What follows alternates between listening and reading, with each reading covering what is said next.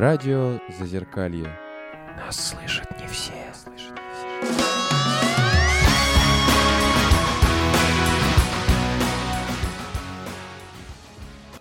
Всем привет, на связи радио Зазеркалье, и мы начинаем наш субботний эфир. Сегодня у нас замечательная тема, мы поговорим о сериале «Вне себя» и образе человека с психическими особенностями. У нас очень классный гость, но для начала я представлю других участников. Это Наташа. Добрый вечер. Это Николай. Это Лена. Привет. И я, Даниил. У нас сегодня в гостях Александр Дулерайн, продюсер, режиссер и сценарист, а также генеральный продюсер телеканала ТНТ. Александр, здравствуйте. Привет. И несколько дней назад состоялась премьера нового проекта Александра, в котором он является одним из создателей э, сериала «Вне себя», главный герой которого болеет психическим расстройством. Ну или мы думаем, что болеет психическим расстройством. Александр, можете чуть-чуть поподробнее рассказать об этом сериале? А, слушайте, ну это вот вопрос жестокий, конечно. Ну, как бы, но вы же видели. Давайте вы чуть-чуть расскажете об этом сериале. Ну, правда. Мне гораздо интереснее было бы. Но смотрите, он уже лежит на платформе премьер, то есть можно посмотреть. А, но и вы же посмотрели, да? Да, мы все посмотрели, кто-то 4 серии, кто-то одну, но все видели, да. Ну, скажите в двух словах, что за сериал? Хорошо, без проблем, будет интересно. Для меня в двух словах, если говорить про сюжет, ну, фактически есть человек э, с э, галлюцинациями, я буду называть вещи своими именами, которого что-то случилось в жизни, у которого умерла жена с ее любовником. Полагаем. Слушайте, ну да, ну, вы все сказали правильно. И живет человек, у него есть проблема. Он видит людей, которых на самом деле нет. Причем он их видит не как призраков. Они для него абсолютно реально, совершенно. Они могут его потрогать, он может их потрогать, он может с ними общаться. И они все, как он считает, погибли каким-то образом. Даже он так, ну, как ему говорит врач, вернее. Он их видит, потому что он считает, что они погибли по его вине. И у него есть ребенок, он хочет получить опеку над ребенком. И, но это не все его проблемы. Это даже, в общем-то, не самые большие. Самая большая его проблема в том, что он также не помнит последние несколько лет своей жизни. И оказывается, что он должен огромную сумму денег. И, судя по всему, он замешан в каких-то криминальных раскладах. И, в общем-то, деньги надо возвращать, он в страшном сне не помнит, что, как это вообще могло произойти. И, собственно, история в том, что он начинает расследовать э, свое прошлое с помощью своих фантомов. А удобно, что один из его фантомов — это следователь. И дальше начинаются совершенно невероятные приключения. И сейчас мы на середине показа э, этой истории, четвертая серия вышла. Но еще раз, в отличие от сериалов, у которых смотришь одну серию, это уже, в принципе, самостоятельная история. Здесь это случай, когда это, по сути, одна история в восьми частях. И, в принципе, конечно, было бы интересно о ней говорить, когда она вся выйдет. Мне страшно интересно, конечно, ваши впечатления, мысли. Okay, это все сейчас будет в эфире очень много вопросов подготовлено. Мне, в принципе, сериал понравился, потому что сейчас же вообще есть тенденция на раскрытие этой темы ментальных расстройств вообще в кино. Да, это Джокер, это метод.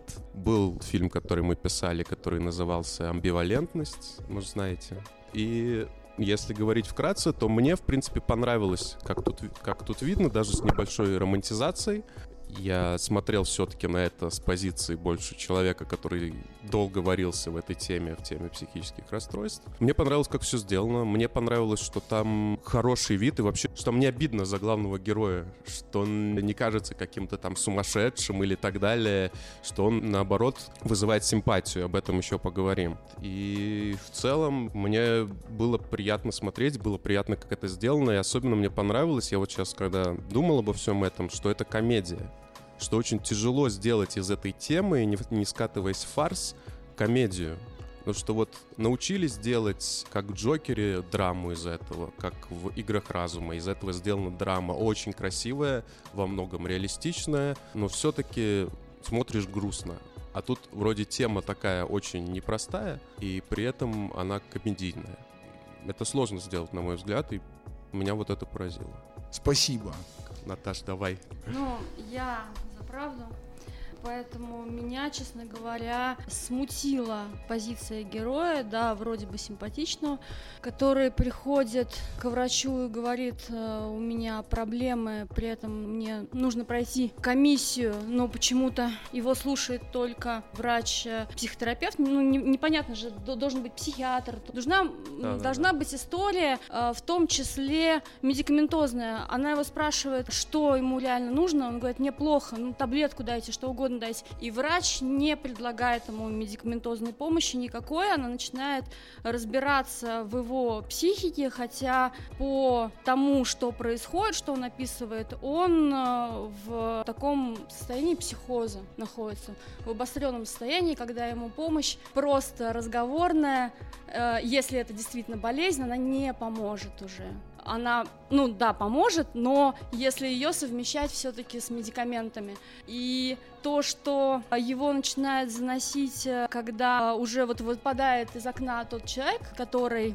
не заключил договор с его компанией. И э, психолог говорит, у вас уже мозг не справляется, вас уже клинит простым языком по черному и не предлагает ему лечь при этом в больницу. Я понимаю, что это сериал, что это не реальная жизнь но как-то можно было бы вернуть ту историю, что он там отказался от госпитализации, ну, сделать его чуть более все-таки приближенным к правдоподобной истории про ту реальность, которая есть у нас сейчас. Он за рулем автомобиля, у него есть справка, но он водит автомобиль он попадает э, в историю, когда он хоронит гроб пустой. Его отпускают, потому что у него есть справка, с ним даже не говорит психолог или психиатр на тему того, что произошло. Если бы он написал историю, в которой он бы рассказал, как пытался спасти человека, вставляя ему там нож или трубку в трахею, да, ну, в, в горло. Это та ситуация, когда он и для себя представлял опасность, и для окружающих, потому что на месте фантома могла оказаться секретарша, представлялся бы видимый человек, попался бы живой.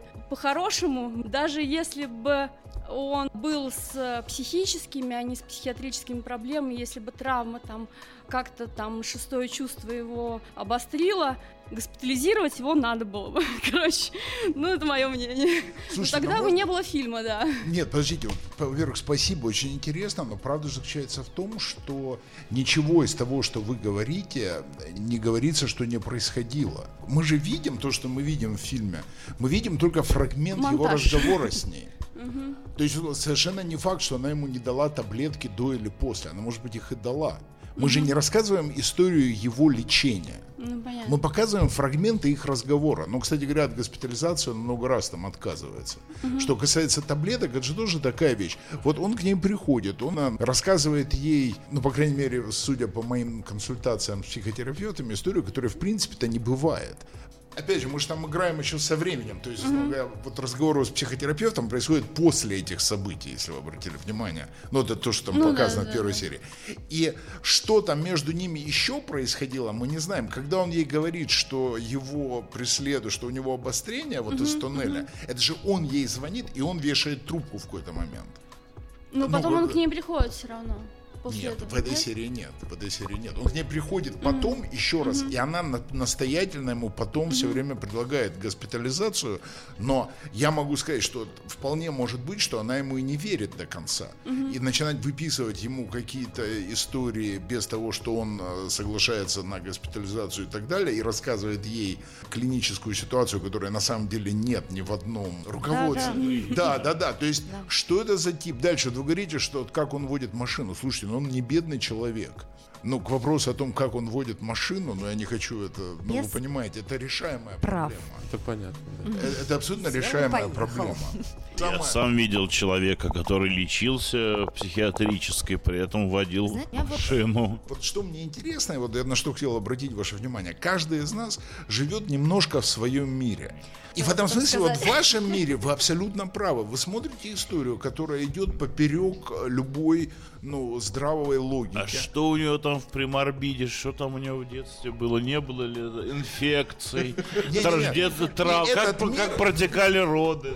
А вы видели историю, в которой вам нравится, что это комедия, вам нравится, что вот эта тема не подается вам просто, когда вот это все... И, и каждый из нас в этом смысле, ну, вполне себе счастливо живет каждый в своей какой-то истории, в диалогах пытаясь в лучшем случае дружелюбно друг другу передать свои представления о мире, а в худшем случае ругаясь друг другу, говоря, но мир же вот такой. В ответ на это говорят, не, мир совершенно иначе устроен. Знаете, ну, мне кажется, вы немножко переоцениваете зрителя. Это очень приятно мне осознавать как зрителю. Но, но мне кажется, вы наши э, э, когнитивные способности переоценивать. Потому что когда вы сказали о том, что мы видим только то, что вот этот герой рассказывает врачу, но мы не видим, что происходит за рамками этой сцены, вот я хочу сказать, что зритель об этом и не думает. Не думает. У него вот прям вот как он видит, вот так ему кажется и есть. Более и поэтому... того, когда вы говорите о зрителе, вы говорите о ком? О себе. Вот. У всех зрителей, поверьте, своя Но история. после этих ваших слов я поняла, что мы с вами прям на разных полюсах. Вот на одном полюсе человек с какими-то ментальными проблемами, который видит несоответствие и, и злится, а на другом вы, который видите фильм и вообще кинематограф изнутри, не отношения к нему как к продукту. Я скорее mm рассказываю историю. Я рассказываю некую историю, опять. Ну, то есть некоторую подоплеку, о которой вы говорите, о том, что, возможно, она дала ему таблетки, или, возможно, она ему не верит. Мы не знаем, мы не это понимаем, потому что это зрители. не имеет отношения к этой истории. Это не важно. Условно говоря, вот с точки зрения истории, которую мы рассказываем, это не имеет значения, давала она ему таблетки да, или нет.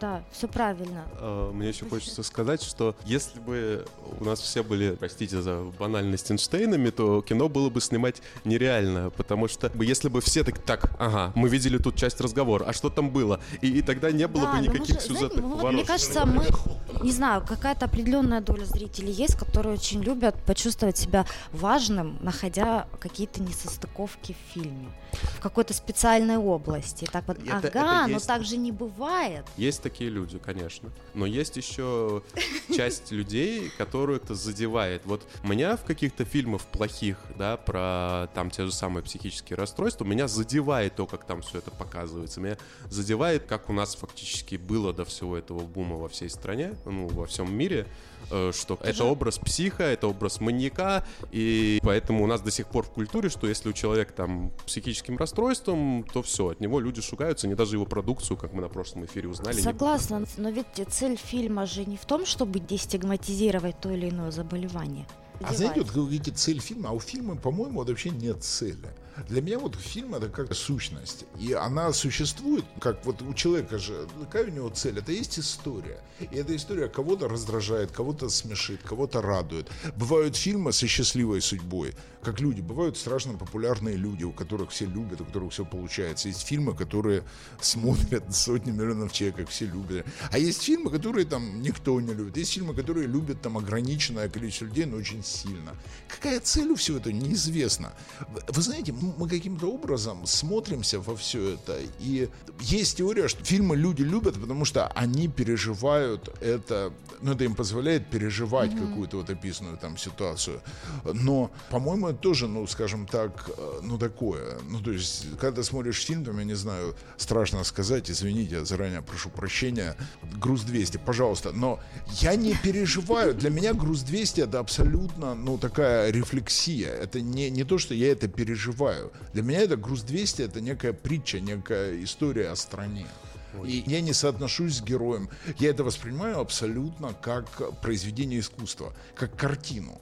Вот у вас есть картина, я же не переживаю приключения, э, ну, там, я не знаю, вот девушки, которую похищает бык, или там гусь, или лебедь, лебедь, которую похищает лебедь на картине. Нет, я смотрю на... В общем, это темное дело. Вот. напрасно, потому что произведения искусства, если их не переживать, если не чувствовать, э, как смотрит девушка на спине у быка, как он ее уносит, как э, течет э, река под лунным сиянием у Куинджи. Не, мы говорим об одном. Я говорю о том, что я не ассоциирую себя с девушкой, которую уносит а, ну, бык, или с быком, который уносит девушку, когда я смотрю на картину. Угу. Я говорил о мнении, что кино это вот такое, ты смотришь ужастик, потому что ты переживаешь вот это вот, ну, весь этот фрил, ассоциируя себя с главным героем. А я хотел сказать, что это совершенно ну, не обязательно. Ну, чему-то эти истории могут научить э, и показать что-то прекрасное, и, не знаю, как-то помочь. Может Иначе быть, зачем? Мысль в том, что мы ассоциируем себя с одним героем, но не ассоциируем с другим. На меня, например, «Груз 200» вот хороший пример, и я к нему отношусь так же, как, как вы. Для меня это такое некое депрессивное, но искусство. Я на это смотрю просто вот где-то как-то отстраненно, как на вот такое явление. У меня не вызвало никакого диссонанса этот фильм, никакого ужаса, катарсиса, хотя многие о нем на ключе отзываются. А, вот «Груз 200» я тоже как бы смотрел... Зачем?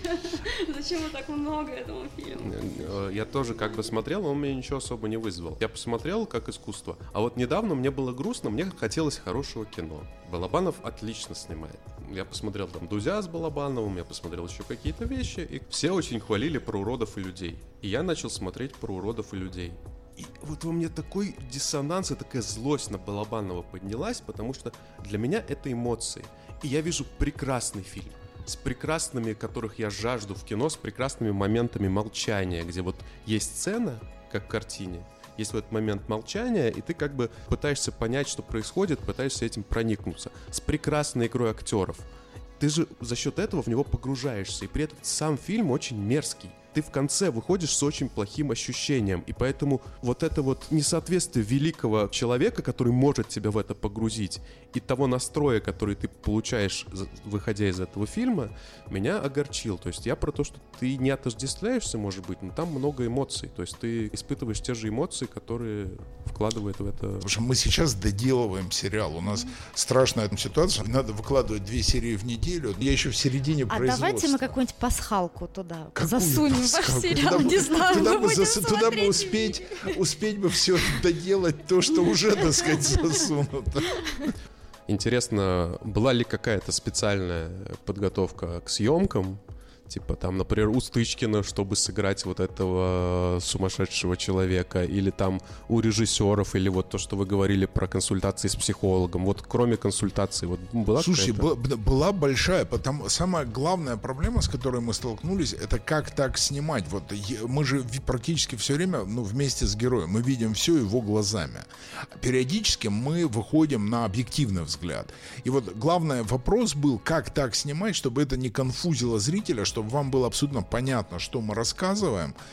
И мы провели целый месяц, экспериментируя с, просто с бытовой камерой, э, и снимали сцены, вот просто на видео, по-разному это монтируя, ища способ, как рассказать вот эти переключения из его головы в его голову. И мы разработали целый принцип, э, чтобы это работало так. Там же есть такой термин в кино, как восьмерка камера не должна пересекать э, линию между двумя разговаривающими людьми, то есть вот, э, э, для того, чтобы потом этот диалог на экране выглядел как то, что люди смотрят друг на друга, когда разговаривают. Вот на, с фантомами нам пришлось это все кино снимать на двух восьмерках. Одна восьмерка между героем и его, допустим, собеседником, а другая между героем и фантомом или фантомами. А, и это очень сильно усложнило ну, процесс съемки. Нам практически приходилось каждую сцену снимать дважды. Один раз, а, как это выглядит на самом деле, и второй раз уже с фантомами. И это, в общем, ну, целая была история. А не было даже идеи брать консультацию актерам, ну или там, режиссерам даже, э, у людей, страдающих именно галлюцинациями, шизотипическими расстройствами. Слушайте, мы специально не пытались э, изображать реальное заболевание. Mm-hmm. Вот когда вы досмотрите до конца, вы увидите почему. Mm-hmm. Я опять не хочу спойлить. Но это не, у него не это заболевание. Ну, то есть у него могут быть такие же симптомы, но с ним там что-то другое. И вот что, ну, и мы не хотели в этом смысле накидывать вот, на это э, другую, да, да, да, да, да, да. Да, да, абсолютно. То есть э, в, в этом смысле эта история буквально ну, вполне себе специфическая. Я недавно случайно включил э, Черного лебедя, пересматривал, и мне очень понравилась вот эта история, что в какой-то момент ты перестаешь, вот то, о чем мы говорили, ты перестаешь понимать, где реальность, а где нет, вот в фильме. И ты вот, ты, у тебя включается интеллект, и ты пытаешься понять, это как бы, это реальность-реальность, или это все-таки вот у нее в голове происходит. И мне это жутко понравилось, потому что и по историям из жизни, которую я знаю, что так и происходит, и по личному опыту. У меня нет галлюцинации, но у меня другие расстройства, которые тоже задаешь себе вопрос, да, а это реально или это нереально? Эти вот ощущения, они на самом деле есть или это мой мозг их выдумывает? Мне очень понравилось вот, что в вашем фильме вот тоже это есть, что ты в какие-то моменты так начинаешь думать, а это реальность? Или это то, что вот у него в голове? И, и как будто бы немножко сходишь с ума вместе с ним. Как-то просто казалось... Спасибо. Спасибо. Да. Это ну, да. страшно были, приятно. Были такие моменты, Спасибо. когда... Это во многом этого и хотелось достичь. Сойти с ума вместе с ним? Нет, нет, сдвин, ну как бы вот... э, Почувствовать Да, да, да, вот от, э, относительность реальности показать. Ну да, там вот какой-то выверт получается в том смысле, что ты, когда он ведет э, диалог с одним из фантомов, который детектив, и ты думаешь, что, ну, что разговаривает человек и там, ну, следователь, да, точнее, человек, который следователь, и тебе нужно постоянно возвращаться в то, что это не следователь, а то, что ему кажется. Это то, что он сам Да, себе насколько, говорит, да, по сути. насколько обывательски говорит этот следователь, э, ну, из какой-то позиции человека, то, и то, как он представляет себе работу следователя, вот. Ну, вот когда он там взятку пытался там Да, в- засунуть да, да, этой, Да, да, да. э, э, ну, там, пр- прокурору или там, ну, вот, вот эти какие-то моменты, да, то есть ты как-то себе каждый раз пытаешься вот действительно Вернуть э, какую-то вернуть, относительную да, вернуть, да, стоп. На этой ноте мы заканчиваем эту часть эфира, и мы вернемся к вам буквально через пару минут. Радио Зазеркалье. Сегодня там, а завтра здесь.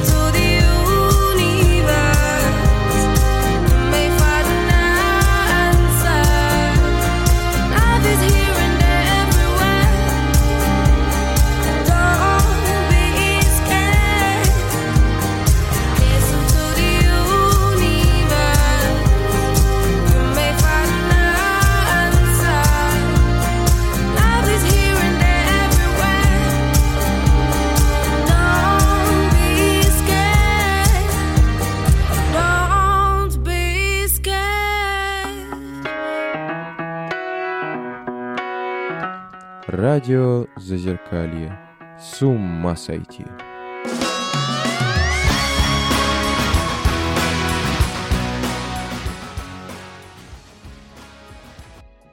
А мы продолжаем наш эфир. Напоминаем, что наша сегодняшняя тема — это сериал «Вне себя» и образ человека с психическими особенностями. В гостях у нас Александр Дулерайн. Сейчас наш скромный звукач э, Андрей задаст вопрос. Вообще, конечно, хотелось бы узнать, как родилась такая идея такого сюжета. И еще один вопрос, который мучил меня с самой первой серии. Врач, который принимает главного героя, он принимает его в государственной поликлинике или это частный врач? Частное, но в государственном учреждении. Ну, знаете, как бывает, когда поликлиника сдает кабинет, опять же, это говорит ему фантом. Это же не так, что это вот, ну, мы видим э, справку, ск- сколько он на самом деле платит. Это вообще удивительная вещь, что такое реальность и как мы ее воспринимаем. Это, в общем-то, это очень разные вещи. Там есть еще один момент, я не знаю, вы обратили внимание или нет, там ему призрак вот этого следователя в первой серии говорит, что я тебе все время пытаюсь сказать, как от нас избавиться, хотя он ему ни разу это не говорит. И мы очень много про это спорили, я настаивал, чтобы это так осталось, потому что мне нравится, что это опять раз, раз- За кадром как бы. это, это разделяет реальность, ну, то есть ну, он не слышит. То есть ну, кто-то ему говорит, тебе надо покопаться, тебе надо расследовать и так далее, а наш герой слышит бу-бу-бу-бу-бу-бу-бу. То есть ты слышишь то, что ты готов услышать. То, что ты не готов услышать, ты реально физически не слышишь. Я это на себе проверял много раз. И мы много спорили ну, по этому поводу. И вот я настоял, чтобы это так и было, потому что для меня это важно. Это абсолютно совпадает с моим опытом. Мы слышим то, что мы можем услышать, то, что мы готовы воспринять, а то, что мы или не хотим по какой-то причине, или не способны воспринять, мы просто и не слышим. Это во многом для меня еще об этом. этот- Ну, этот судя сериал. по всему, э, этот герой не только не слышит, он вообще пытается, ну как его заболевание, моделирует ту реальность, в принципе. Он имеет некую потребность той реальности, которую он моделирует. Ну Да, может у него там и проблемы, но может быть это его спасает от больших проблем, например, связи, с, как вы говорили, с криминалом. Вот это очень, э, на самом деле, умный вопрос, и я не буду ничего говорить, потому что в ответе на него есть риск продать э, что-то дальше. Но вы абсолютно правы, конечно. Александр, мне бы хотелось спросить по поводу термина «фантом». Я вот посмотрел некоторые даже ваши интервью, где вы прям настаиваете на этом термине «фантом». И вот мне интересно, то, что я увидел вот из этих четырех серий, это такие классические, немножко художественно приукрашенные галлюцинации. Галлюцинации, как будто он видит других людей. Почему именно фантомы, почему не галлюцинации? Ну, лучше всего это спросить у Андрея Золотарева, который ну, н- написал сценарий и ввел это слово. Там у нас в какой-то момент герой говорит, я, я думал, я призрак. Нет, фантом. У меня нет ответа. Можно было называть их галлюцинациями. Галлюцинация для меня все-таки это слово еще такое. Ну, то есть, опять так было в сценарии, это я, но мне это нравится. Ну, может быть, кстати, и смешно было называть бы галлюцинациями. А мне кажется, это правильное решение, чтобы не в какую-то медицинскую терминологию не уходить, уже не думай. Фантом нет такого, насколько я знаю, по крайней мере, в области А. психиатрии термина. По-моему, еще галлюцинации они не говорят. Нет, Вот ну, говорят, ну, Говорят, говорят, да, да. говорят. Есть слуховые галлюцинации, визуальные галлюцинации, Они бьют, галлюцинации. Вот один из психотерапевтов, с которым мы разговаривали, он сказал, что люди либо слышат голоса, либо видят картинки, но не бывает такого, что... Не, И- бывает, бывает, бывает. А, ну так у нас вообще тогда документальный фильм. Да. Он может, он может и бить. Вот те моменты, когда вот он типа бьет его об- холодильник, галлюцинации тоже могут вот так вот бить. Это в реальности есть такое. То есть, ну типа Ну вот, тогда мы бьют. договорились. В принципе, можно их называть и галлюцинациями. Более того, существуют такие галлюцинации, о которых э, редко можно услышать. Это так называемые отрицательные, негативные галлюцинации. Это когда не что-то ты видишь, чего нет, а когда ты не видишь то, чего есть. Да, Например, это на столе ваза с цветами, ты ее не видишь. Там было с Это- дверью да, такой вот момент. Там это было такое. Ну, там, да, там было такое, когда. У него же фантомы эти, они не могут взаимодействовать с физическим миром. И когда в какой-то момент фантом закрыл дверь, Да-да-да. он говорит, как ты это сделал? Он подходит, а дверь открыта. Это ему он показалось, что он закрыл дверь. Слушайте, но на самом деле, к вопросу о слое фантом, там на самом деле маленький спойлер. Там будет дальше рассказ о том, как первый раз появилось это слово. То есть оно появилось в результате конкретного выбора. Там. есть это он сам Там назвал. Не совсем. Опять смотрите дальше. Я, когда смотрел э, вот те серии, которые мне были доступны, меня не покидало ощущение сравнения с фильмом «Привидение» с Патриком Суэйзи. И я вот как раз в сцене драк и взаимодействий фантомом, фантомов с э, окружающим миром мне все время казалось, а ну, я не мог понять, как они его бьют, там, главного героя, как они вообще могут взаимодействовать. Ведь, например, в фильме «Привидение» герой Патрика Суэйзи как раз-таки весь фильм пытается добиться того, чтобы у него была возможность взаимодействовать с миром, там, закрывать двери, бросать вещи, трогать людей там и прочее. А здесь они его прям сразу бьют. Как, э, как это можно объяснить? Слушайте, я к стыду своему не помню фильм «Привидения», э, Мгм. правда. Это не тот, где они такие привидения, они такие полупрозрачные, и там потом в какой-то момент где-то во Франции с ними дерется или что-то. Нет. да? Я Нет. знаю ответ. В этом разница между привидениями, явлениями из мира мертвых и галлюцинациями. Галлюцинации драться могут. А, Ну, да, да, но это, это нет, в этом фильме привидение, это, это очень простая вещь. То есть мы с вами сидим и вместе видим э, там Ричарда Третьего, то это призрак Ричарда Третьего нас посетил. А если я вижу Ричарда Третьего, но его никто кроме меня не видит, то это мой То фантом. его так сказать. Да, полномочия да, да. значительно расширяются. А его То- то это полномочия, он да. лично вас посетил. Да, да, да, да. Но это, это же чистая, типа, галлюцинация. То есть это большая тема, но, типа, это же не он тебя бьет, а ты, как бы, ты думаешь, что он тебя бьет, и, и, соответственно, реагируешь, понимаешь? То есть это он сам сделал такое движение, потому что его мозг был уверен, что его ударили. И это, кстати, в реальности тоже как бы встречается. Я вообще могу долго развивать эту тему. Например, я недавно читал там первая статья, например, по психосоматике или по психогенным, я уже не помню, как называется. Но суть в том, что есть, например, есть эпилепсии, да, реальные, а есть психогенные эпилепсии. Что у человека на МРТ ничего нету, у него нет эпилепсии. Но при этом у него есть приступы, то есть он, он как эпилептик. Он падает, он бьется в приступе, у него идет пена изо рта, но у него нет приступа. То есть это психогенная история, то есть настолько мозг может в это поверить без человека, что это будет происходить. Есть психогенная слепота, когда фонариком светишь в глаз, он реагирует, а человек при этом ничего не видит. И это просто психика. То есть и, и как бы так что ударить это вообще не проблема, понимаешь? Ну да, там есть сцена, помните, там есть сцена, когда его фантом, от которого играет Ваня Макаревич, а, выхватывает руль у него, и он в- навстречку. И, но это же, очевидно, это суицидальная такая попытка у героя. По сути, если на это смотреть со стороны. Со стороны это выглядит так, что он сам берет руль и выворачивает на встречную полосу, а дальше сам же с этим ну, борется. Ну, то есть, да, в этом смысле это совсем другое все-таки, чем Кстати, про привидение. суицидальные попытки. Есть же вообще история про женщину, у которой сломались какие-то нейронные э, связи с одной из областей мозга. И это была область мозга, ответственная как раз за суицидальное поведение. И у нее правая рука начала произвольно пытаться ее задушить. Да, ей приходилось сидеть, как бы придерживая свою руку, потому что если она ее отпустит, она будет ее душить. И ей все не верили, думали, ну что это за бред, зачем она это делает. Когда она умерла, вот мозг разрезали, увидели, что у нее просто там порвались связи, и что вот эта часть мозга, она действовала как бы независимо от нее. Это как в фильме «Как я перестал бояться и полюбил атомную бомбу», помните? Когда а, вот этого парня рука непроизвольно вскидывалась в фашистском приветствии, а потом стала его душить. Тут буквально. Ну вот да, да. Ну, Окей. Когда вы говорили, я прям ждал, что вы это повторите, про то, что он модерирует реальность. И это же фактически как раз работа, да, психотерапевта. И так работают психические расстройства в реальной жизни, в том числе и галлюцинации. Даже есть книга, да, которую я уже, как Арнхильд, э, автор, который как раз рассказывает про то же самое, что у ее галлюцинаций они пытались сказать ей определенные вещи. И когда она это все смогла осознать в какой-то этап психотерапии, когда она это могла понять, о чем этот голос и почему он ей это говорит, галлюцинации начали уходить. То есть так работает и в реальной жизни абсолютно. И вот это та вещь, за которую я вот говорю, что это действительно реалистично, что разворачивается же не только события внутри сериала, а разворачивается еще и внутренняя жизнь героя.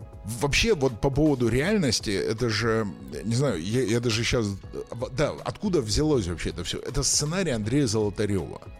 Мне его прислали мои друзья, а, продюсеры, а, Женя Никишов Валера Федорович, друзья, коллеги.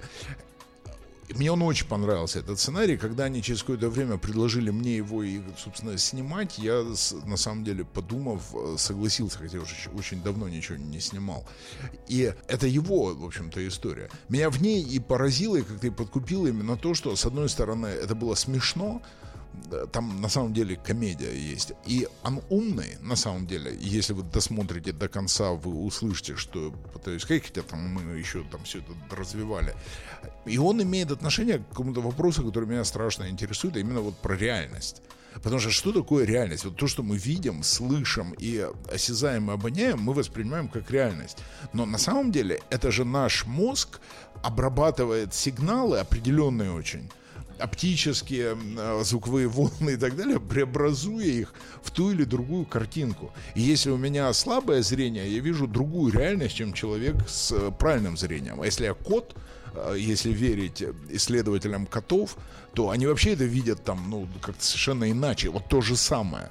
А если, представьте себе, у вас к оптическому нерву этому подключить радиотелескоп, и ваш мозг начнет обрабатывать сигнал, он тогда не будет видеть человека, вы понимаете, да?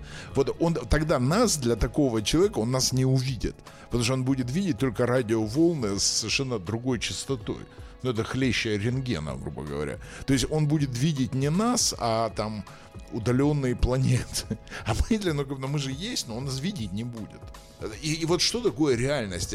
Мы живем вот в мире, который сформирован естественным интеллектом между ушами, который непрерывно, с перерывом относительным на сон, обрабатывает э, оптические звуковые волны и, э, я не знаю, как сейчас сформулировать, что происходит с тактильными ощущениями, там тот же самый механизм, и превращает их а, вот в то, что мы называем реальностью.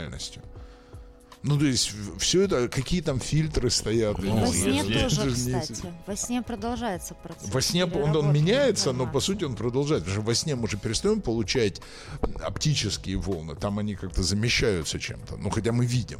Даже Это тоже парадокс. Ну и более того, что как люди мы не только видим, слышим, осязаем, там, обоняем, да, но реальность для нас еще и некий смысл, что мы о ней думаем.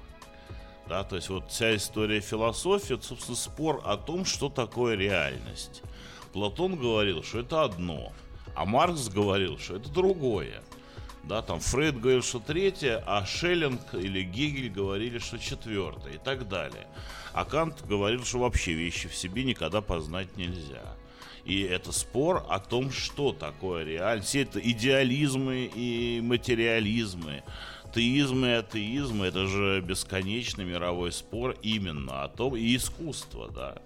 и искусство. Это Тут ж- ничего не поспоришь. да, Тут не поспоришь. Что-то это и есть как бы спор и выясни- выяснение, и попытка прорваться какой-то подлинной реальности сквозь просто покровы видимости. И для меня, же- конечно, этот сериал это во многом это вот история относительности реальности. Ну, во, ну, во ну, это такой, не- это не история, это именно какая-то такая тема, что ли. Да, это вот для меня это, мне это очень интересно. Я выписал все какие-то моменты в сериале, которые вот мне понравились. И раз уж сейчас контекст, то тут и вопрос будет, и все. Хочу рассказать про оба момента. да. Ну, немножко... эм, Ладно, давайте про один. Там есть очень хороший прием, который моя мама тоже смотрела и, и тоже заметила, когда вот он идет где-то по улице и говорит с этими, с фантомами, и в какой-то момент камера переезжает, и мы видим вот как это выглядит со стороны. Да. Это вообще очень круто, потому что, мне кажется, все видели таких э, лю- людей на улицах и так далее, и все такое. И возвращаясь к этому, это же как раз условно объективная реальность. То, что он видит, это субъективно, это видит один человек. А то, что человек, который на улице говорит сам собой, вот это видим все мы. Это, это же более объективно, чем вот то, что у него происходит. Это для нас, всё- для нас общее, разве нет? Да, совершенно верно, так и есть. Но это же все равно не объективная реальность, это чья-то другая субъективная реальность. Ну, Нет, ну вы правы, конечно. Но при этом же это какой-то есть эм, парадокс, я забыл, как он точно формулируется, но если там в лесу, где этого никто не видит, что-то случилось, оно случилось или не случилось, я забыл, кто про это... Кот Шред... Шрёдингера. Не-не, код Шрёдингера другой. Это вот именно, что вот представьте себе, что что-то произошло там, где это никто не наблюдает. Упало дерево, например. Но для нас этого дерева и не было. Ведут ли вещи себя вне нашего знания о них и сознания так, как они ведут себя Да. перед нами, как Толстой, да, он пытался, этот мучительный у него был вопрос, он, ду- он пытался быстро оглянуться и застать вещи, которые он не видит там за собой, э, в их естественном, как сказать, состоянии. Ему все время казалось, что пока мы на них смотрим, они притворяются там вещами. А если их, а мы не видим, и кто там знает, что они вообще делают? Никто не И вот у знает. него это было даже навязчиво. Он пытался быстро оглянуться, чтобы их застать вот в этот момент, что там с ними происходит. Не, это все таинственно, страшно интересно. Потому что я могу еще... Ну, то есть вы правы абсолютно, что тут говорить. Естественно, в кино там даже есть сцены, где охранники на него смотрят. Но это не объективный взгляд, это взгляд этих охранников. И мы, естественно, планировали вот эти вот а, прыжки в сторону для того, чтобы показать, как это выглядит со стороны. Но если по-другому на это посмотреть, это же может быть и то, как он себе представляет, как он выглядит со стороны. Понимаете? Мне еще очень понравился в сценарии до чего момент, что ту- его фантомы, они абсолютно понимают, что они фантомы.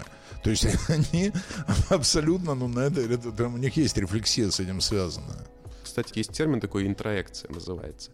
Это когда мы начинаем вести себя так, как другие люди э, на нас проецируют. Условно, я очень люблю детей, ну, в хорошем плане. Да, это важно уточнить в наше время. Ну, то есть я даже жил, когда полгода в Казани, там была девчонка, которая сейчас уже 19 лет.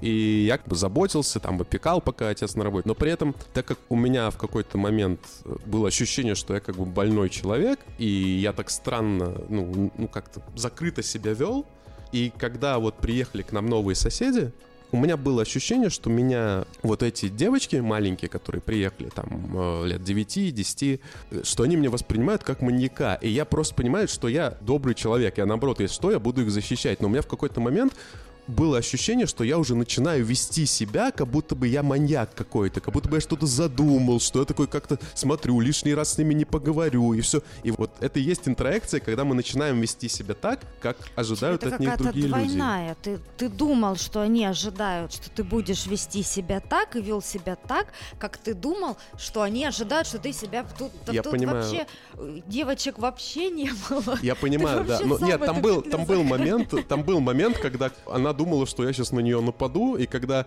она открывает дверь, а я там стою с соседкой, разговариваю, и там кошка. А она видит меня огромного, да, и я пять минут назад зашел в подъезд. И она с подругой, она думает, что я на нее сейчас нападу. То есть она открывает дверь и, и вот так вот просто бросается в сторону. Понимаешь?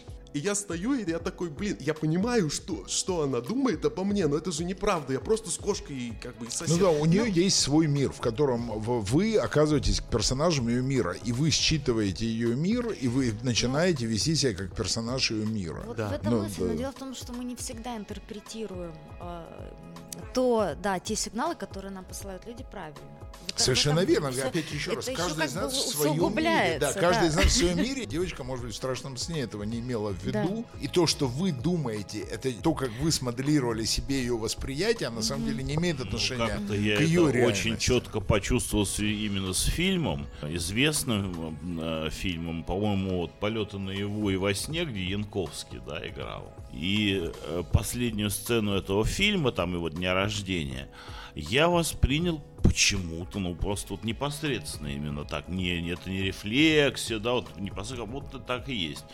Что это э, не реальность, а что это сновидение. И как в нем все символично, вот в этой последней сцене. Потом на обсуждении, там вот люди вместе смотрели, обсуждали, выяснилось, что все люди воспринимали это как реальность. То есть э, я оказался вот один, кто вот это воспринял как символическое сновидение. Ну вот это опять же связано с фильмом, вот как в вашем э, сериале, где не поймешь, где провести границу, призрак с ним говорит, или можно вспомнить, да, вот разговор Ивана Карамазова с чертом, где он даже этому черту говорит, но ты моя галлюцинация всего лишь, продолжает с ним общаться, да. Ты, ты просто, говорит, худшее во мне. Вот, ты галлюцинация. это не значит, что с этим нельзя поговорить.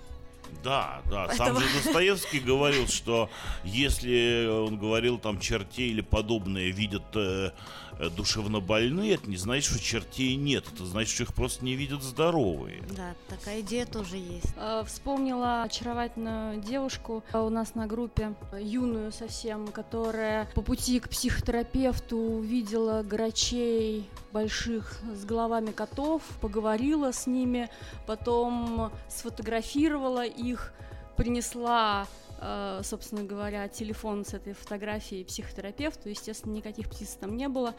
Но она так живо а, описывала и разговор, э, и тот мир, в котором она находится. Она слышит голоса уже э, несколько лет каждый день, но ухитряется с ними существовать в какой-то вот, ну, э, мирной э, реальности. Она, ну, как бы на таблетках, все, но голоса э, пока не проходят. У нее там куча разных э, слов СОС, когда ее госпитализировать, то есть она там добровольно ложится, все, она очень такая пос- послушная девочка, что называется, э, трепетно относящаяся к своему здоровью. Но вот, да, такой яркий мир, поэтому поговорить можно и с чертом, и с привидением, и даже с грачами, с головами котов. У меня вдруг короткий вопрос возник. А диагноз, предполагаемый этого человека, намеренно не озвучивается? Конечно. Ну, опять, Ну, у нас вот- же это, правда, эта история не, ну, в этом Ну, смысле, да. не медицинская. И на самом деле, то, что мы видим, мы видим историю. И мы не рассказываем все, ну, как бы про этих героев. Мы рассказываем определенную историю.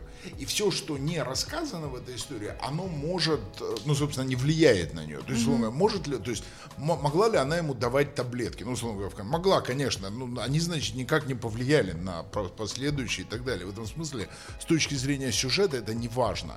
Могло ли, мог ли у него быть какой-то конкретный, там, наверное, есть он и есть, но он не имеет отношения к этой истории. Меня поразило, конечно, то, что вот те несколько специалистов, с которыми мы консультировались, они все сказали разное. Но и правда заключается в том, что, ну, смотрите, вот есть человек, да, в человеке есть печень, легкие, желудок, мозг, гла- и это все более или менее работает как не механизм, но, по крайней мере, это понятно, как работает. То есть, если у тебя вдруг проблема с аппендицитом, ну, понятно, что его надо отрезать здесь и здесь, зажать, и как бы оно, скорее всего, заживет. Ну, то есть там тоже нет полной уверенности, но там, по крайней мере, понятно, как это устроено. Но, насколько я понимаю, мозг все равно остается, ну, неизученным до конца. Сильно до конца. Ну, то есть, если бы это была история про стоматологию, ну, там все довольно Можно понятно. было ограничиться одной серией Ну, ну, 10-минутной. да, нет, да, там все понятно. Счетом в конце, да. 32, 36, сколько там у нас? 36, э, сколько зубов? 32, простите. Ну, смотри, да. кому как повезет. У меня гораздо меньше уже, я могу сказать.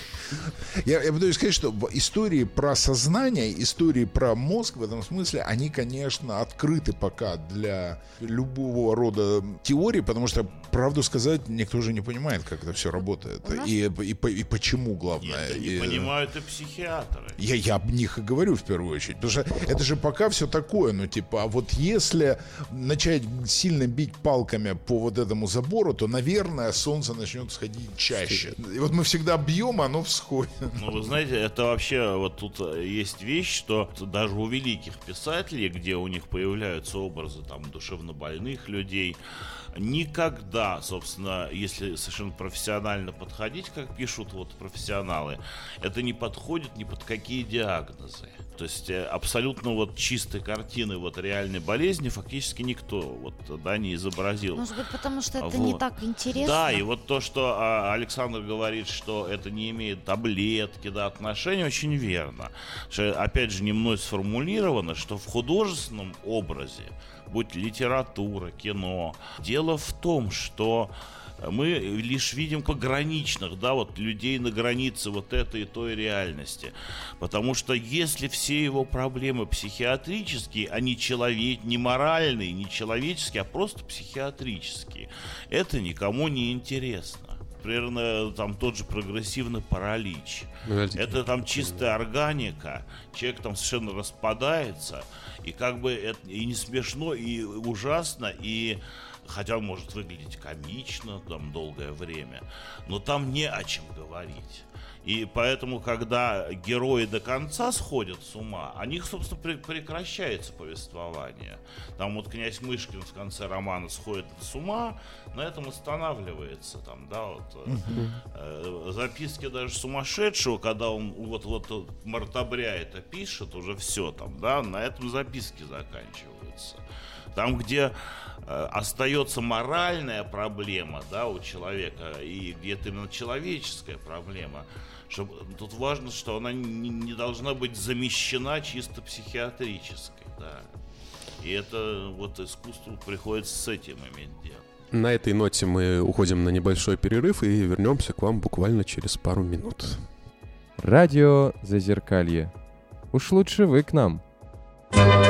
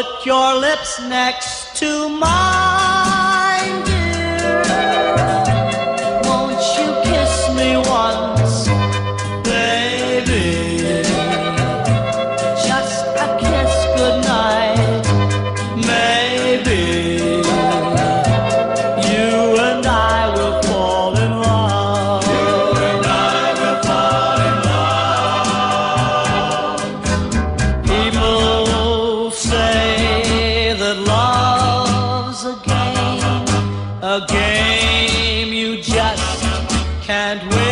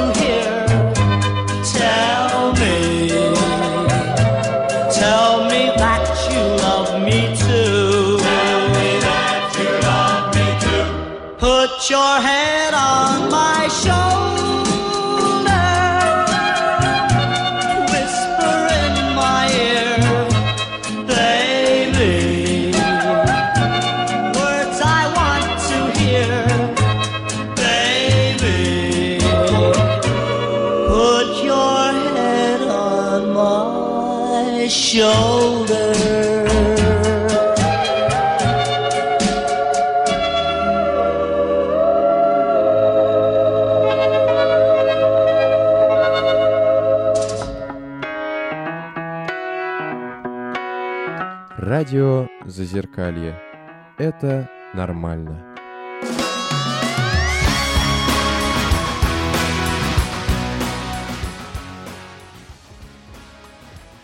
А мы продолжаем наш эфир. Напоминаю, что у нас в гостях Александр Дулерайн, и мы говорим о сериале «Вне себя» и образе человека с психическими особенностями. И меня прям распирало в прошлой части, настолько распирало, что я донес это до этой части, что вот я не совсем согласен. Да, есть субъективные вещи, да, что там происходило там у кого-нибудь у Золя или у Достоевского или у Толстого, мы никогда не узнаем, и это вообще тяжело передать кому-то другому. Согласен абсолютно, но есть реализм. Мы можем как угодно показывать внутренний мир героя, но если мы будем в условном реальном мире, он начнет там летать, или он начнет, как в плохих фильмах, э, просто бить людей, там, убивать людей на улице налево-направо, и его никто не будет останавливать, то это уже не будет смотреться, потому что это уже преступление против реальности. Никто в это не поверит, и, соответственно, интерес Как же, уйдет. как же, подождите, Я подождите же, а как же любимый фильм? Это же есть фильм, в котором начинают летать, и ты в это абсолютно веришь. «Матрица». Там это все По-моему, весь объяснено. индийский Там, Так, кинематограф добрый построен. день, так на мы же- я же и говорю о том, что типа объяснить-то, ну да, там это все объяснено, совершенно верно. У меня, когда я посмотрел «Матрицу», было просто, ну, острое ощущение, что, ну, так оно и есть. Ну, я имею в виду не в том смысле, так оно и есть, что э, мы батарейки, а так оно и есть, что, ну, реальность пластична. И знаете же, эта тема про то, что йоги летают низко-низко. И это никто никогда не, не может зафиксировать. Тут парадокс же в чем заключается, что, ну опять, это уже теория заговора, конечно, но есть сила коллективного построения реальности. И в этом смысле ей противостоять очень сложно. То есть то, что я пытаюсь сказать, ты можешь не видеть то, что есть, потому что это не вписывается в твою картину мира. Я это очень часто замечаю, вот ну, на своем уровне в разговорах. То есть я очень часто вижу, как, допустим, Василий Петрович говорит э, Дмитрию Алексеевичу, черное, холодное, красное. А Дмитрий Алексеевич слышит белое, зеленое завтра. Да. Меня это в детстве прям убивало, как бы вот все вот а эти это же механизм, такие, это да. же механизм на самом деле очень похожий. Но кроме этого есть же еще наведенная реальность, то есть условно говоря, то, о чем мы все договорились. То есть когда ты растешь, ты маленький ребенок, и тебе говорят, что типа не может быть э, грачей с неправильными головами. Ну я утрирую. Но этого не может быть. И ты растешь, фиксируя. Ты же когда маленький, Наш герб страны опровергает это мнение, по крайней мере, относительно орлов. И это с одной стороны. С другой стороны, вы правы. Вы абсолютно правы, с другой стороны. И вот диалектика этого, она и есть самое интересное. Я чувствую, что какой-то есть подвох, но в чем подвох до конца Мне непонятно. кажется, мы с вами снова оказались в двух противоположных точках континуума. Вы можете себе, простите, если сейчас кого-то за обижу, а вы можете позволить себе вот так размышлять, а мы, вот здесь ваши собеседники почти все, себе этого позволить не можем. Мы из последних сил отчаянно цепляемся за реальность. Для нас это, ну, как бы такой оплот э, нашей эм, Это я понимаю. эм, социальной жизни. Это я понимаю. Потому что в ну какой-то... да, ну потому что это, да я говорю, потому что для того, чтобы играть, э, в- ну вы правы, вы Поэтому вот, может правы. быть, и Наталья говорит, почему этот психиатр ведет себя не так, как психиатр, почему у человека симптомы болезни не такие, Ну, я э, выкрутился как, как-то. как надо. ну, Я выкрутился, но опять эта история просто не об этом. Я- Но да, я Наташа по- тоже я- права абсолютно. Я понимаю, я, и вы ну, и- правы. И, то, и то, И, наверное, э, о чем Даня сейчас говорит. Он говорит, что в реальности все-таки что-то, ну, как бы наша интерпретация реальность, она ограничена. И действительно, многие из нас э, видят одно и то же. Мы все сейчас, я думаю, считаем, что этот стол прямоугольный и цвета, ну, такого. Про цвет о- даже не окружного. начинайте. Да, Я я Про цвет не даже стала, не да. начинайте.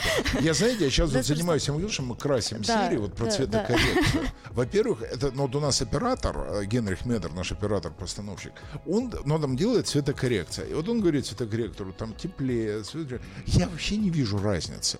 Знаете, как говорят, что эскимосы видят 22 оттенка белого? Ну вот, вот оператор, он видит совершенно иначе, чем я. Вот то же самое. И дальше начинается еще, когда он говорит, они менять могут все. Вы себе не представляете, это шок. То есть у тебя может день превратиться в вечер. Просто вот в цветокоррекции. У тебя может Ну, синее у нас- стать не синим. Люди, которые занимаются цветокоррекцией, колористы, у них вообще очень специфический должен быть взгляд на вещи, потому что они каждый день с утра до вечера меняют, ну вот то, что куда больше реальность, чем то, что снято на камеру.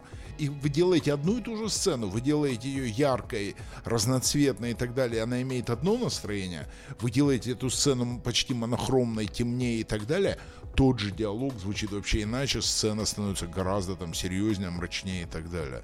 Это вообще поразительно. Я на самом деле а, немного возмутилась именно потому, что верю в коллективно программируемую реальность, э, в то, что произведения искусства тем или иным образом влияют на восприятие, на воспитание тех или иных чувств, эмоций и тех или иных паттернов поведения. То есть, э, если в кино заложено, что человек может э, в психозе садиться за руль, то, что он там не... э, Заметьте, еще и без маски. Еще и без Кстати, да. Ну, это... Это было еще до коронавируса, чтобы вы понимали. Мы это снимали, когда еще не было масок. В те времена это Сейчас было у вас поймают на экстремизме ровно за 4 месяца. Это все долго еще. и ан- антиваксерских настроений. Не-не, я привит, я ваксер, я ваксер. Да. А почему не говорят Извините, ваксеры? не говорят удалось вам, не а удалось вас не подставить. Не, я стопроцентный ваксер. Сейчас уговариваю свою жену э, на бустер. Извините меня за эти слова. И ваксер, и Не бустер. ругайтесь. На бустер. Не, я столкнулся с этой историей, как-то отношусь к ней э, очень серьезно сейчас. Слушайте, ну, наверное, вы правы. Наверное, это не надо было это делать. Я, честно признаться, об этом не думал. Знаю, Нет, Что это может кого-то Вот. неправильно... Ну, Ну, э, Там нет сказать. прям такого вот чего-то. Ты можешь первую серию и с эффектом не посмотрел. Вот я не заметил, да, какие-то вещи, Наташа, ты правильно говоришь, но в целом э, достаточно легко отличают такие вещи. Там вот нет чего-то вот прям такого, что формирует какое-то неправильное мнение. Наоборот, на мой взгляд, достаточно похоже. Я тоже так думаю. Мне кажется, что там где-то это до такого комичного абсурда доведено, что я не думаю, что у кого-то должно или может сложиться впечатление, что это реально такой больной человек. Наверное, он шизик, и все, простите меня, и все шизики такие. Мне кажется, там наоборот Я как-то, не, да. не хотела, вот так как-то отреагировали, я не хотела сказать, что вот в чем-то ошиблись или в чем-то неправы. Там наоборот как-то, да. Там Стычкин, он же все-таки красивый актер в, сам, в чистой одежде, и когда он это Да. делает, нормально, да. В реальности это обычно такой, обычно такой махровый бомж такой, от которого там пахнет сильно, и он, ну, делает, ведет себя э, примерно так же, как Стычкин в этих кадрах, когда он там... В редких зарисовках, да, где Да. он разговаривает сам с собой. Да, да, да, да, да. И может быть, после того, как представляешь на его мес- месте как-то внутреннего Стычкина, то люди, наоборот, спокойнее будут на это реагировать. Слушайте, я не могу, мы уже немного ушли от этого, но я всем дал высказаться, и мне прям хочется вот как вернуться, вернуть в реальность э, вас людей попытаться, по крайней мере, или навязать свою реальность. Вот, как там, хочется вспомнить, да, слова Бродского, лучше поклоняться данности, то на самом деле мы можем сколько угодно размышлять об этом, да, есть истории, да, просветленных, условно, да, которые там наоборот, которых должно было что-то держать в этом мире, чтобы они просто, ну, не ушли отсюда. Есть такие истории. Мы можем много чего вспомнить, но по факту есть более-менее объективная реальность. И та же «Матрица», она зашла так сильно, во многом потому, что она отзывается в людях, потому что у многих есть вот это ощущение, что матрицы, что вот мы как будто в ней. И именно потому, что есть у нас вот такое ощущение, нам и зашел этот фильм потому что он коррелирует как раз с тем, что у многих людей внутри есть. И есть игра, например, недавно вспоминал Shadow of the Colossus. Тень Колосса, старая игра на PlayStation, где главный герой такой маленький герой, и он э, дерется с огромными монстрами, колоссами, ему нужно там победить в мире там 9 или 10 вот таких монстров. И она тоже стала легендарной, и я до сих пор хочу себе вот в 29 лет хочу себе постер на стену, потому что вот это вот постер маленького героя, который борется с огромным человеком, монстром, он во мне отзывается. И он отзывается, вот я абсолютно уверен, что он отзывается в очень многих людях, и поэтому эта игра, она настолько популярна, потому что есть корреляция, и это и есть реальность. Если корреляции с реальности фильма и реальности настоящей не будет, то этот фильм просто смотреть не будут. Поэтому есть все-таки, на мой взгляд, какие-то объективные законы, на которые можно опираться, чтобы, условно говоря, не сходить с ума. Слушайте, а вы видели сериал такой Quest? А, Посмотрите, там есть, ну, собственно, такая комедия на Apple Plus про разработчиков э, компьютерной игры. Но это такая странная комедия. Неожиданно в какой-то из серий вдруг они отскакивают в сторону и рассказывают историю пары, которые сделали альтернативную компьютерную игру, э, в которой никого нельзя убить, в которой ты идешь с одним фонариком, там есть какие-то монстры, но ты их тоже не видишь. И, они, ну, и, и вот просто ты ходишь там. Тумане. Да, ну типа того. И там очень смешно это показывается. Они приходят к инвестору потенциальному, рассказывают это все. Он говорит, то есть монстров мы не видим. Он говорит, не видим. И убить никого нельзя, нельзя. И есть только, есть только фонарик. И она уже такая встает, их двое, парень и девчонка. И девчонка встает, ну такая, типа, ну все, эти тоже нас не понимают. А они такие все альтернативные абсолютно. И тут мы понимаем, что инвестор согласился. Они выпускают эту игру. И она становится хитом. Их начинают покупать. И они, значит, должны делать продолжение. И дальше этот парень уговаривает ее, ну давай сделаем, чтобы видно было монстров. Ну давай сделаем, чтобы их можно было убивать. И дальше они показывают, как через три сезона там уже делают детские игрушки. Из этого всего они разводятся, потому что она не простила предательство. Ну, это забавная история. Каким-то образом, то, что вы сказали про эту игру «Давид против Голиафа», во мне вспо- я вспомнил вот эту вот альтернативную игру про то, где ты просто ходишь с фонариком. Мне вспомнилось занятие с детьми. Э, Мы недавно совсем с тремя мальчишками э, рассуждали на тему их страхов. И оказалось, что они рубятся в одну и ту же компьютерную игру, это дошкольники. Их страхи, большая их часть, они завязаны на этой игрушке, но у каждого они свои. У кого-то это привидения, много-много привидений разных, с которыми он разговаривает, там, ну, целая история. Вот, у кого-то это пауки, у кого-то это портал в ад э, и там дракон, Ну, которого это же хорошо. победить. Это значит, что Но- у этих детей нет страхов в реальной жизни. Но в итоге мы побеждали этих страхов.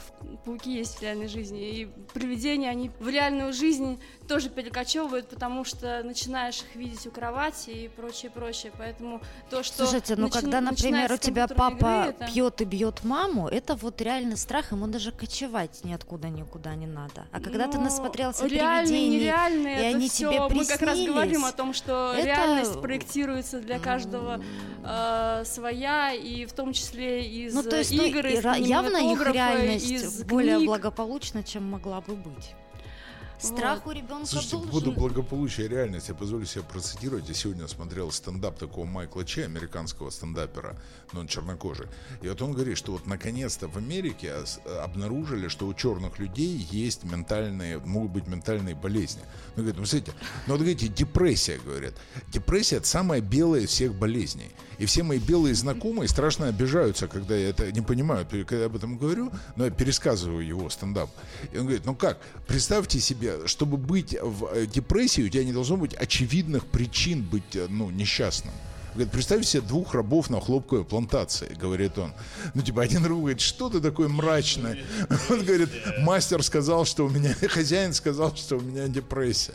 Ну, понятно, что он шутит, но у них это интересно, у них это имеет еще вот эту вот расовую э, итерацию, но я думал о том, что, конечно, это тоже, ну, все не так, что это не, что это не, ну, это реально страшная история, депрессия, и она не связана с тем, ну, там, ты белый или черный. Это же нормальное развитие цивилизации. Это не значит, что мы болеем депрессией от того, что нам условно мы слишком хорошо живем. Ну, то есть есть такая тема, но не все так очевидно. Просто раньше мыслей столько не было, и был другой мир. То есть были какие-то занятия, преобладал физический труд, преобладала физическая активность, преобладала э, за счет этого социальная коммуникация.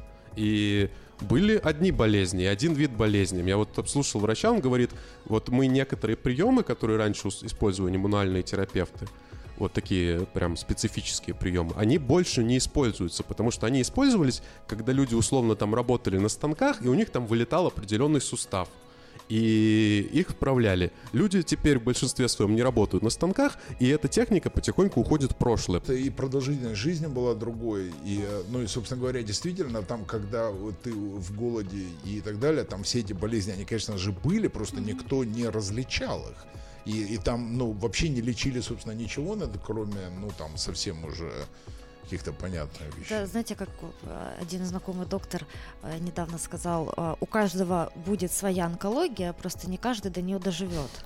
Вот сейчас много говорят о том, что плохая экология, плохое питание у нас и увеличил, увеличилось количество онкологических больных. Ну да, да, да. Так вот у нас увеличилась продолжительность жизни, поэтому мы стали доживать до своих онкологий, не- а, а не То же умирать самое с раньше. болезнью Альцгеймера, Да, до да, нее да. стало больше даже. Да. Не, абсолютно. Это же вообще к вопросу о том, что если, ну, есть предел у, человеческой, ну, у человеческого тела, но он просто какое-то время, а дальше запускается какой-то механизм, и ты натыкаешься на ту или другую гадость. Никто же, как правило, не умирает просто так. Ну, за исключением редких счастливцев, что просто жил до 110 лет и потом незаметно умер. Вот, а меня зацепило вдруг э, заявление, что мальчики, значит, хорошо живут, а раз у них все страхи из э, игры, и сразу параллель э, с фильмом родилась, что, может быть, они замещают страхи из реальной жизни страхами из игры, потому что они менее страшны.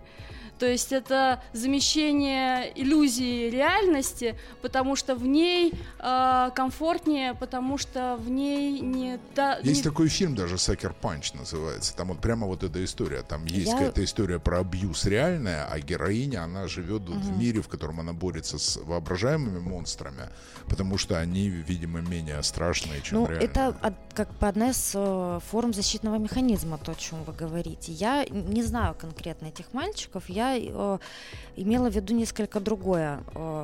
все-таки детские страхи, страх темноты, страх чего-то неизвестного, страх каких-то привидений. В норме у каждого ребенка должен сформироваться, быть пережит и пройти. Поэтому если мальчики боятся чего-то, что они увидели там на экране монитора, это нормально. А, И если они увидели это на экране монитора, они увидели это в жизни, ну, значит, они проходят это таким безопасным достаточно путем. Вот это была моя мысль. Я не хотела обесценить э, каких-то Ну, я понимаю. людей. Я понимаю. Их в том, страхи. что как бы если там какой-нибудь GTA, где ты бьешь, не буду говорить, э, где ты бьешь кого-нибудь, то в GTA это нормально, а если у тебя там родители бьют друг друга, не знаю, об стену, то это уже значит, что это будет и психическая травма, и и это отразится и на психике, и на личности, и все будет гораздо хуже. Так что С другой понимаю, стороны, ведь, наверное, большинство, ну, вообще есть люди такие, которые всю жизнь живут истерзанные страхами, а, которые зачастую не реализуются. Вот это всякие ожидания тревожные и так далее. Например, ипохондрики, которые на каждый прыщ думают, что это конец их жизни. А Вот, там есть, да, такие люди. Часто бывает, что человека вся жизнь бывает испорчена воображаемыми именно Да страхами. нет, да, да, всем, да, вот я вот И мы тоже знаю часто абсолютно. боимся чего-то, что на самом деле, в общем-то, воображаемое. И это ужасная вещь. Это вот в депрессиях особенно потом понимаешь, выходя, например, из них, что ты возвел до какого-то там ужаса что-то такое, что на самом деле, может, вообще и нет. Мне Это вообще мне, например, свойственно, потому что я все время переживаю по каким-то поводам. Я начинаю думать, что дело не в поводах, а дело вот в этом просто состоянии, под которое ты подставляешь то или другое и так далее. Вот у меня мама моя, она тоже, я говорю, говорит, вот я переживаю там, что, ну там, я говорю, ну это же совсем пустяки, почему ты из этого переживаешь? И дальше я понимаю, что это не имеет значения, что, видимо, людям свойственно, ну, Да, как это да. сказать, и мы находим для себя причины, они тебе кажутся очень важными, серьезными и так далее. Вот я, допустим, сейчас вот доделываем, говорил, мы доделываем сериал, у нас совсем нет времени, я страшно переживаю, что мы как-то не успеем это все доделать вот идеально. И моя мама мне говорит, что ты переживаешь, это будет все нормально, все вы доделаете, и как бы как Божья воля есть, и как бы вот как будет, так и значит и хорошо. Ну, как-то так она сказала. Я подумал, в принципе, она права. И вот она думает, чего я переживаю из-за ерунды. Но в то же время, мама в ответ, время она переживает из-за чего-то такого. банки на балконе? Грубо говоря, там, да, там, такое, сказать, да. а я думаю, ну что это, Каждый из нас да, может да, да, да. вспомнить, да, просто из Да. истории своей жизни, когда в детстве мы могли доходить там, не спать, я не знаю, потому что боялись не сдать экзамен в музыкальной школе какой-нибудь там, да. Слушайте, ну Что на это- этот счет Это тоже правда. есть Потом мы понимаем, да проблем там никакой же нет. Нет, Наш нету, нет. мозг. Мы хищниками были в прошлом. Он же, да, ну как все, ну охотились, так скажем. Он же должен был обрабатывать очень много сигналов, всегда быть на стороже. Он, человек спал в пещере, и его окружало множество угроз. А сейчас мы живем в безопасном обществе. А мозгу нужно куда-то деть свои вот эти сформировавшиеся эволюционно ресурсы, Абсолютно поэтому теория он не хуже любой другой абсолютно. э, создает эти угрозы, Не, с которыми потом борется. Все это в конечном счете. Но вы правы, что нужно, э, нужно в виде, чтобы как-то выйти из зоны комфорта, надо войти в зону комфорта. Это да. Да. Как известно. В этом смысле нужно быть в реальности для того, чтобы быть над реальностью. Ну, то есть это такая последовательность, видимо, событий. Если, ну, это, ну, или, ну, или чтобы к ней иметь дистанцию, но нужно быть в ней. Нужно в ней как-то взаимодействовать. Да, да, да, это да, да. будет слишком сильный отрыв, и тут у нас есть свободные койки. В плане, да, что необходимо с этим взаимодействовать. Опять же говоря, Сейчас за мной приходит, да, и как бы по-доброму ведут. Я, вообще имел в виду, типа, в контексте Вас послушал, да, ну, а вы- вот что хотел сказать, что в связи с э, психическими заболеваниями иногда эта проблема реально существует, она описана врачами. Вот недавно читал книгу «Клинические разборы психиатрической практики». Там такой случай реальный.